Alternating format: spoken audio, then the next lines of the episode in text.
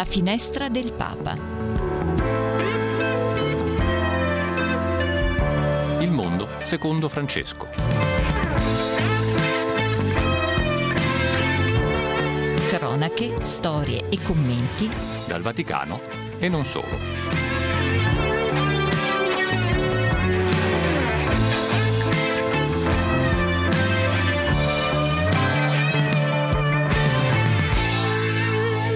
11.05, luce rossa è accesa, siamo in diretta con voi, un cordiale buongiorno vi giunge da Marina Tomarro, questa è la finestra del Papa, il mondo secondo Francesco nell'edizione del sabato mattina.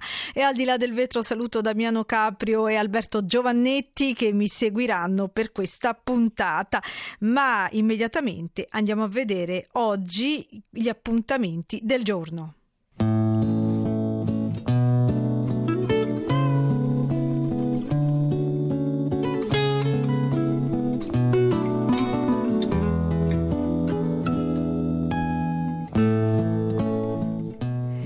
Oggi, cari amici, è il 27 gennaio e la Chiesa ricorda Sant'Angela Merici, vergine fondatrice delle Orsoline, e San Vitaliano Papa. Come sempre, dalle ore 12 dalla Santa Casa di Loreto potrete seguire la recita della preghiera dell'Angelus e del Santo Rosario, mentre alle 19 la Santa Missa celebrata dalla Basilica di San Giuseppe al Trionfale. E questa mattina, presso l'Aula della Conciliazione del Palazzo Lateranense a Roma, ha inizio proprio il percorso corso formativo organizzato dall'Ufficio per la cooperazione missionaria della Diocesi di Roma. Sul tema Tutto un altro mondo, i segni dei tempi a dieci anni dall'Evangeli Gaudium. Il primo appuntamento ha visto come protagonista Lucio Carracciolo, mentre a Caserta oggi inizia la quattordicesima edizione del Festival della Vita. Sul tema Vivere è comprendere. Tra gli ospiti il professor Massimo Cacciari, il direttore di Famiglia Cristiana Don Stefano Stimamiglio, la presidente del Movimento per la Vita Marina Casini che abbiamo avuto anche ospite della nostra trasmissione qualche giorno fa e il maestro Enzo Avitabile. Il progetto è promosso dal Centro Culturale San Paolo e poi andiamo molto lontano, andiamo a Zanzibar, in Tanzania, perché lì comincia proprio la regata internazionale del kitesurf Zanzibar Cup 2024. Questo grande evento, mm, questo grande evento sportivo non profit è per la conoscenza dei popoli organizzato dallo Sport Council di Zanzibar, patrocinato dal governo di Zanzibar, eh, dal ministro per il turismo, dall'ambasciata eh, in Italia eh, e dall'ambasciata di Tanzania in Italia. Eh, I partecipanti sono addirittura, pensate, di nove nazionalità. E oggi poi ne parleremo lungamente in questa puntata. È la giornata internazionale di commemorazione in memoria delle vittime dell'Olocausto, come stabilito dal 2005 dalle Nazioni Unite. E poi capiremo anche perché è stata scelta proprio questa data. E questi sono gli appuntamenti del giorno. Tra pochissimi istanti entreremo nel vivo della puntata.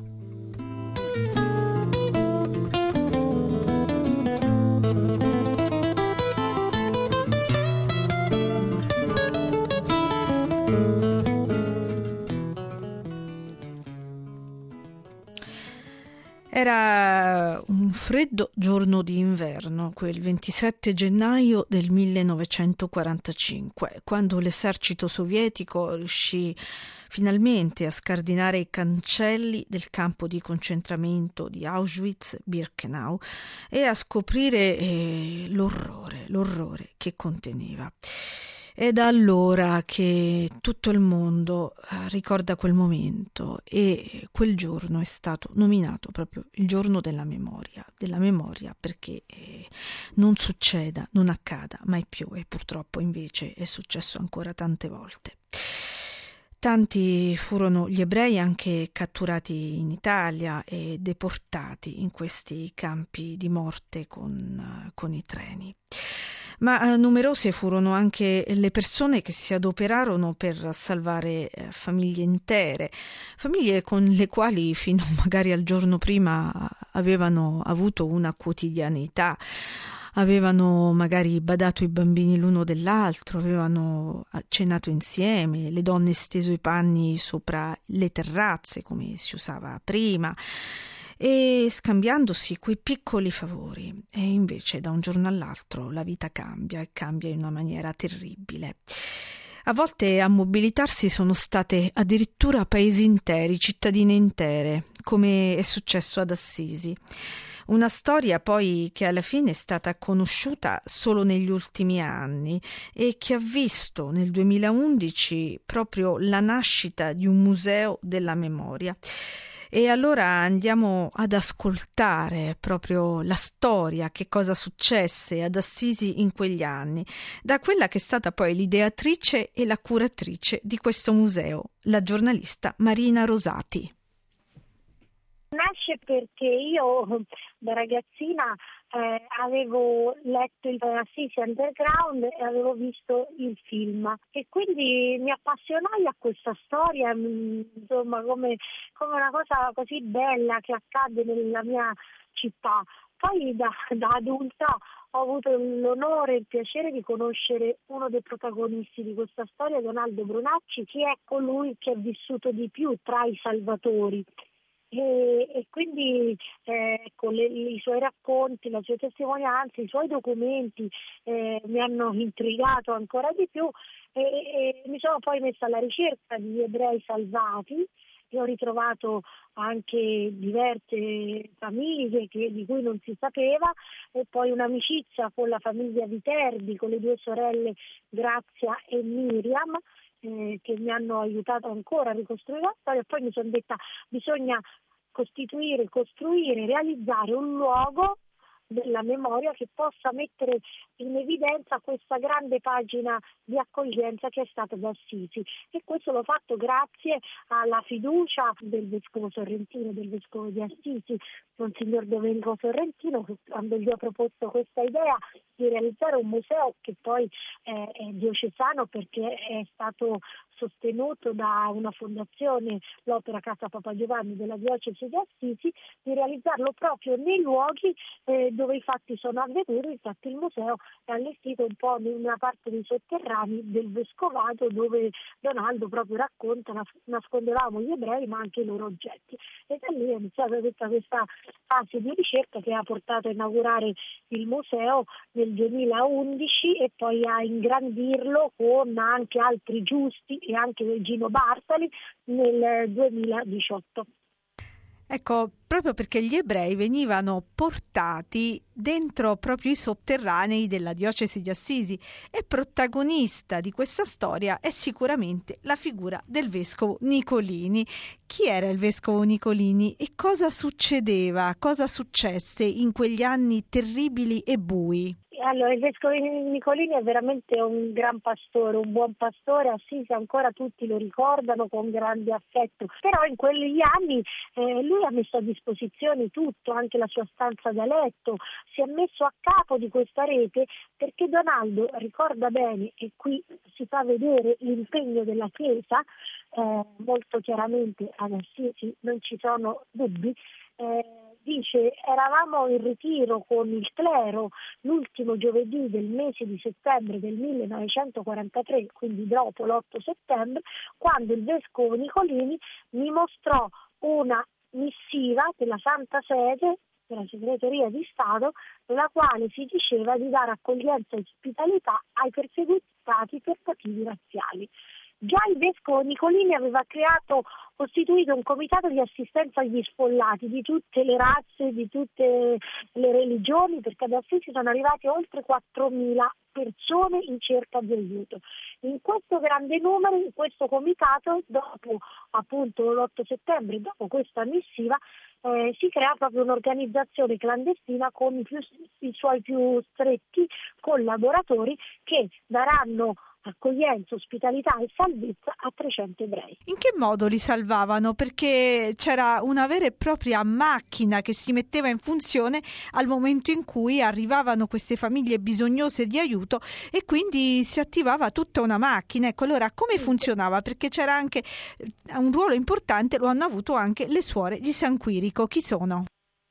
Allora, la macchina si attivava anche grazie ai frati conventuali, perché il primo punto di, eh, di, arrivo, di approdo era San Francesco, dove c'è un frate, padre Michele Todd, che faceva parte della comunità e che era un po' colui che poi smistava queste persone che andavano nascoste nei vari monasteri, eh, di clausura soprattutto perché erano ritenuti i più ovviamente più sicuri. Tra questi, come dicevi, c'è quello di San Quirico dove c'era la, la badessa Suor Giuseppina di Viglio, poi riconosciuta giusta tra le nazioni, e, e ecco lì c'era la clausura, c'erano però anche, e ci sono questi sotterranei eh, che, dai quali si accedeva tramite la clausura, eh, adesso è stato ovviamente chiuso questo passaggio, c'è invece un passaggio dall'esterno, sotterranei 6 metri sotto, sotto il terra, sotto il suolo,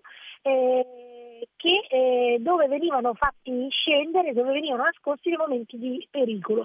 E ci sono stati almeno un paio di quelli che noi sappiamo e abbiamo eh, contezza e quindi anche testimonianza diretta eh, da parte delle, delle suore eh, di eh, un tentativo di incursione e di perquisizione da parte dei tedeschi, uno avvenuto nel febbraio del 1944 quando avevano, c'era stata una soffiata, i tedeschi si presentano, Sor Giuseppina Piniglia eh, va al parlatorio, eh, si porta dietro la sua vicaria, dicendole non ti far vedere ma rimani qui perché se mi succede qualcosa saprai e potrai testimoniare, le suore intanto erano andate a pregare nella cappella, i tedeschi chiedono di poter entrare e che lei venga, venga via con loro.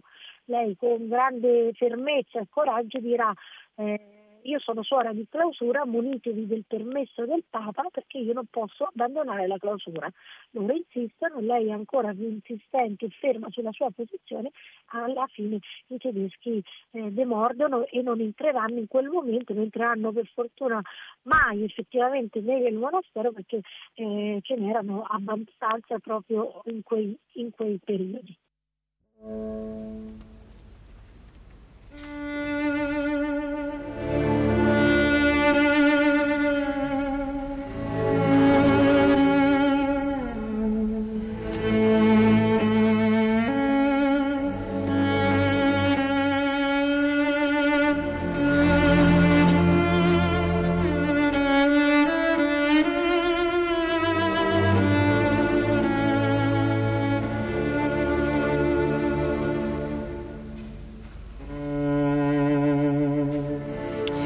E anche Papa Francesco, nell'udienza dello scorso mercoledì, ha voluto ricordare appunto la giornata della memoria. Ascoltiamo le sue parole.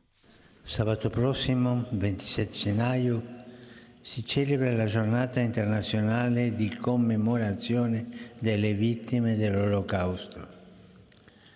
Il ricordo e la condanna di quel orribile sterminio di milioni di persone ebree e di altre fedi avvenuto nella prima metà del secolo scorso aiuti tutti a non dimenticare che le logiche dell'odio e della violenza non si possono mai giustificare perché negano la nostra stessa umanità. La, la guerra stessa è una negazione dell'umanità, una negazione dell'umanità. Non stanchiamoci di pregare per la pace perché cessino i conflitti, perché si arrestino le armi e si soccorrono le popolazioni estremate.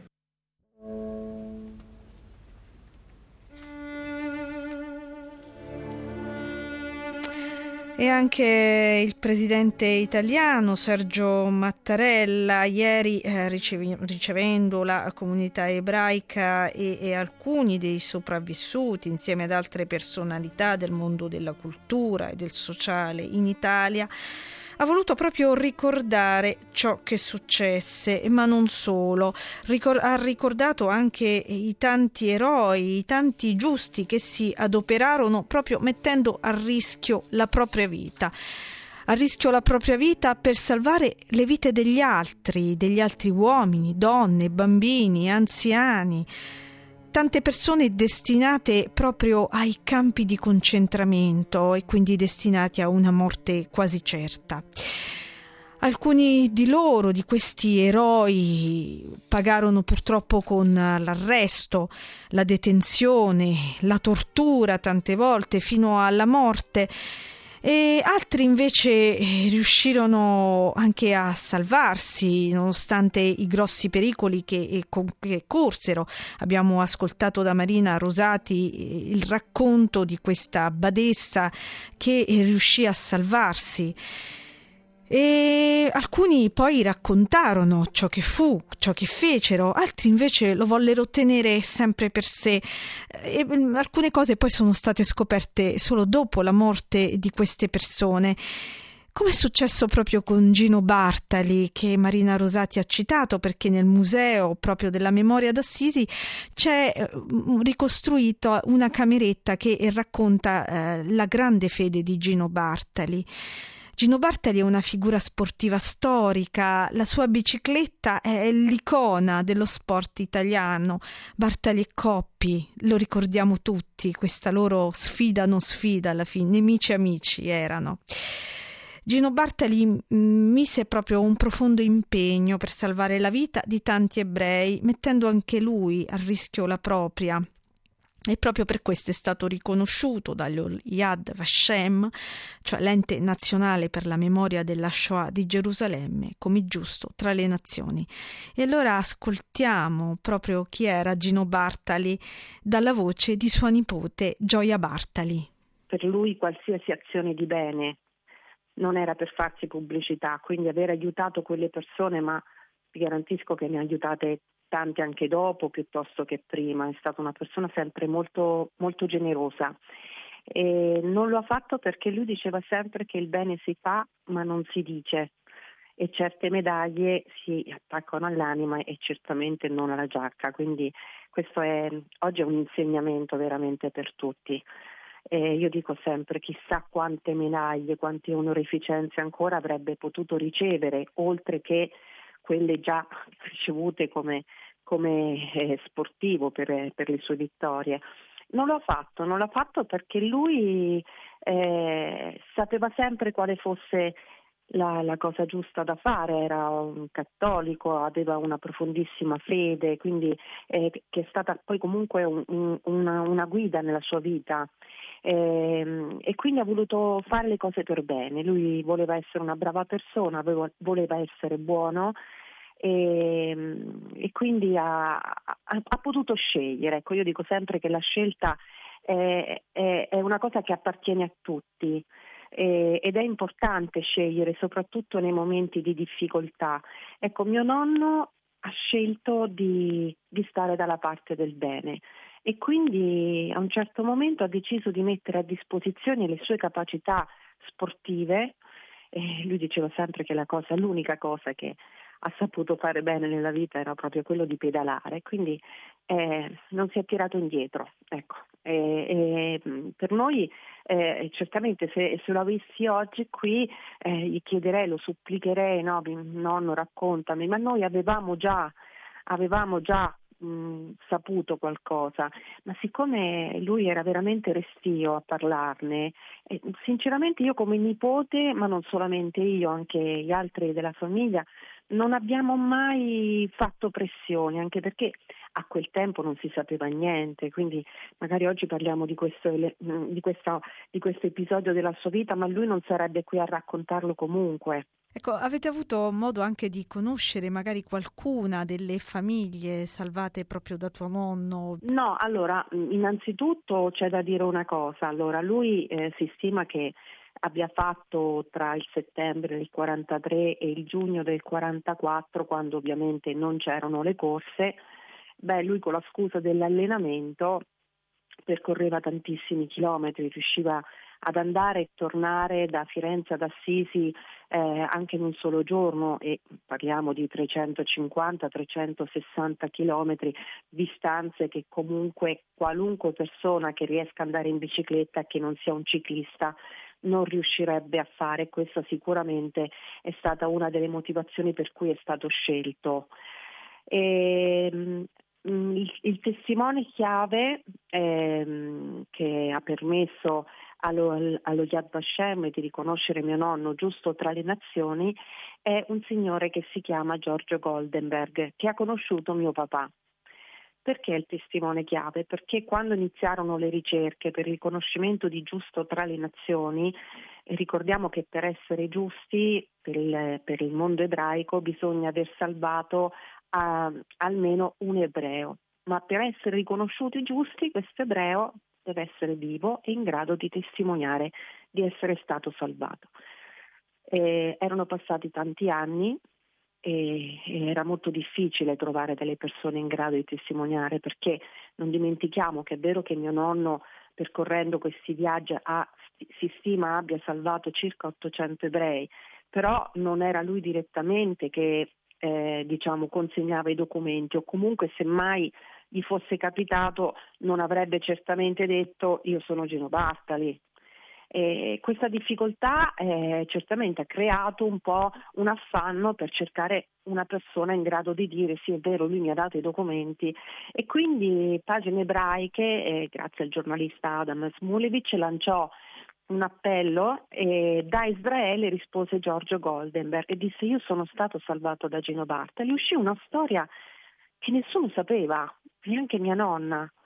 Cioè, lui raccontò che eh, fu nascosto in una cantina di proprietà di mio nonno proprio vicino a casa sua a Firenze. Venne nascosto in questa cantina con tutta la sua famiglia, quindi aveva una sorellina, il papà e la mamma, fino a quando non fu liberata Firenze. E, e questa è stata un po' eh, diciamo, la figura chiave che ha permesso il riconoscimento di giusto tra le nazioni.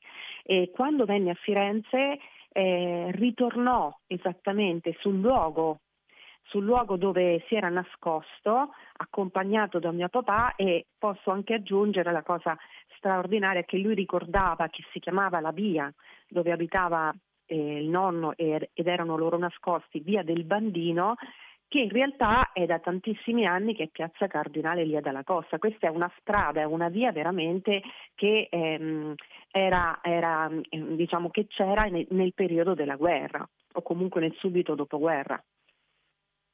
Che bello, veramente una storia bellissima. Penso che anche i nostri ascoltatori in questo momento si stiano emozionando ad ascoltare veramente queste storie. Gioia, ehm, che ricordo invece a te ha lasciato nonno Gino? Come lo ricordi? C'è qualche suo particolare, qualche frase che ti è rimasta nel cuore e che poi tu stessa hai trasmesso alla tua famiglia? Allora, ehm, sì, certamente, mh, mm, prima di tutto io dico sempre che per me è stato un privilegio poterlo vivere, un vero privilegio. Perché sai, si nasce figli di tante persone, ma poi dici, oh caspita, ma io sono nata nella famiglia Bartali, che per me ha un valore straordinario immenso. E detto questo, io ho moltissimi ricordi della quotidianità eh, che per me sono molto importanti perché forse noi della famiglia abbiamo avuto appunto la fortuna di, di vivere il nonno magari in alcuni momenti era, era goloso, poi magari ehm, ecco anche in casa c'era una bellissima armonia. Io ho abitato con, con, loro a Firenze, proprio in casa loro per un anno, io e mia sorella, perché c'era una previsione di trasloco dalle Marche a Firenze poi questo trasloco non c'è stato e noi abbiamo iniziato le scuole ed è stato un anno dove io posso dire di aver veramente eh, vissuto nella quotidianità e nell'aspetto eh, la figura del nonno ma anche di mia nonna. Eh. Non dimentichiamo che la loro è stata una storia d'amore straordinaria, cioè si sono amati sempre come se fosse il primo giorno.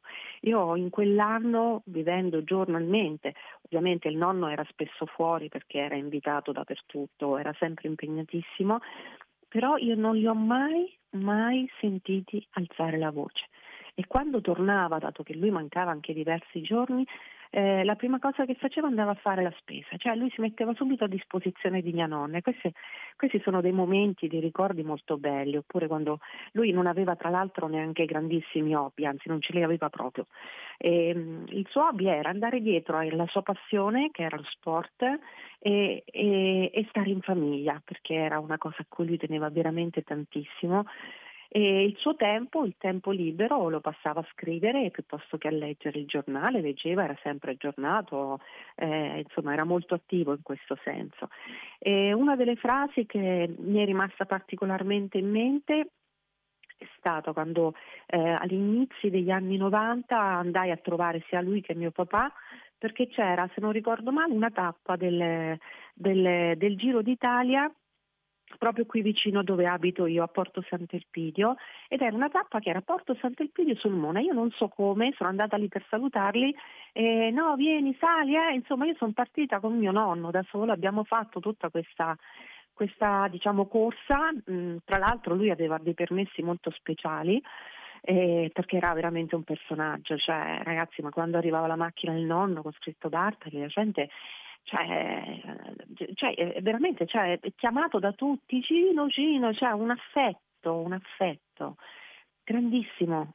E durante questo, questo, viaggio molto bello lui mi ha raccontato delle cose, gli aneddoti di quando correva, mi, mi, mi, ha preso addirittura con la macchina le traiettorie in montagna per farmi vedere come lui scendeva con la bicicletta, qual era la traiettoria.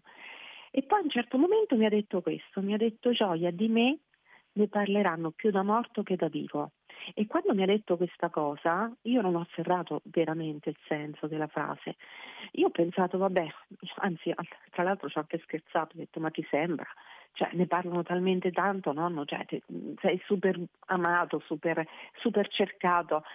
E io credo che invece il significato l'ho cominciato a capire dopo, perché secondo me lui, lui sapeva non ha voluto mai parlare di quello che aveva fatto, ma aveva tantissime storie da raccontare.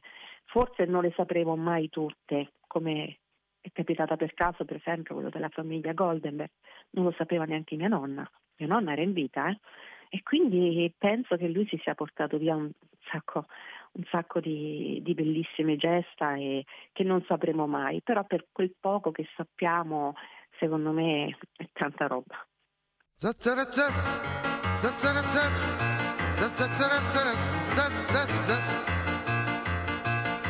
Farà piacere un bel mazzo di rose e anche il rumore che fa il celofan, ma una birra fa gola di più. In questo giorno appiccicoso di caucciù sono seduto in cima a un paracarro e sto pensando agli affari miei fra una moto e l'altra c'è un silenzio che descriverti non saprei. Oh, quanta strada nei miei sandali, quante ne avrà fatta Bartali. Quel naso triste come una salita, quegli occhi allegri da italiano. E anche il nostro tempo si va a concludere con il sottofondo La voce inconfondibile di Paolo Conte con la sua canzone Bartali dedicata al grandissimo campione. Grazie, un saluto a, naturalmente a Gioia Bartali per averci concesso questa bella intervista. L'aspettiamo qui in studio e io lascio la linea a Gianmarco Murroni per il flash informativo e noi ci sentiamo lunedì. Ciao e buon sabato voglia di farla pipì e tramonta questo giorno in arancione e si gonfia di ricordi che non sai. Mi piace restare qui sullo stradone, impolverato se tu vuoi andare vai e vai che io sto qui aspetto Bartoli, scalpitando sui miei sandali. Da quella curva spunterà quel naso triste da italiano allegro tra i francesi